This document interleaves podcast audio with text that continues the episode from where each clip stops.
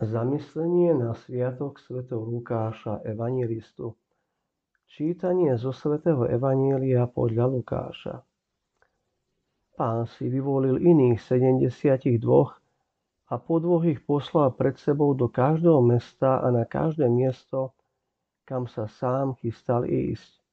A povedal im, žatva je veľká, ale robotníkov málo, preto proste pána žatvy, aby poslal robotníkov na svoju žatvu. Choďte, hľa posílam vás ako baránkov medzi vlkov. Nenoste mešec ani kapsu, ani obu a cestovníkov nepozdravujte.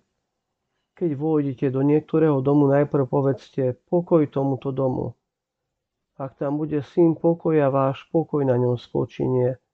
Ak nie, vráti sa k vám. V tom dome potom ostaňte, jedzte a pite, čo majú, lebo robotník si zaslúži svoju mzdu neprechádzajte z domu do domu. A keď prídete do niektorého mesta a príjmu vás, jedzte, čo vám predložia, uzdravujte chorých, čo sú v ňom a povedzte, priblížilo sa k vám Božie kráľovstvo. Dnes na Sviatok Sv. Lukáša, evangelistu Kristovej miernosti a tichosti, čítam evanílium o vlastnostiach, ktoré musia mať Kristovi apoštoli. V prvom rade učeníci sú priamo vyvolení pánom a ním poverení, aby išli v jeho mene. Je to sám Ježiš, kto povoláva toho, komu chce zveriť konkrétne poslanie.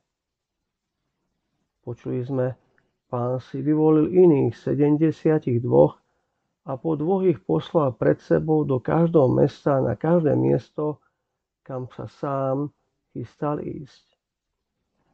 Keďže učeník je poverený pánom, znamená to, že má byť na ňom úplne závislý. Nenoste mešec, ani kapsu, ani obu a cestovníkov nepozdravujte, hovorí Ježiš učeníkom.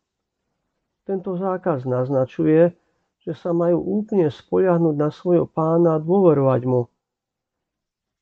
Dôverovať, že ten, čo šatí polné lalie a živí nebeské vtáky, im dá, čo budú potrebovať. Im má ísť predovšetkým o to, aby hľadali nebeské kráľovstvo a všetko ostatné im bude pridané.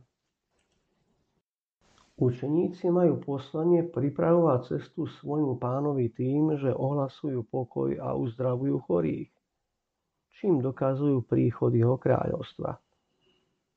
Úloha učeníkov je teda v živote cirkvi a v jej poslaní dôležitá, lebo od nej závisí, ako sa ľudia pripravia na prijatie Ježiša Krista.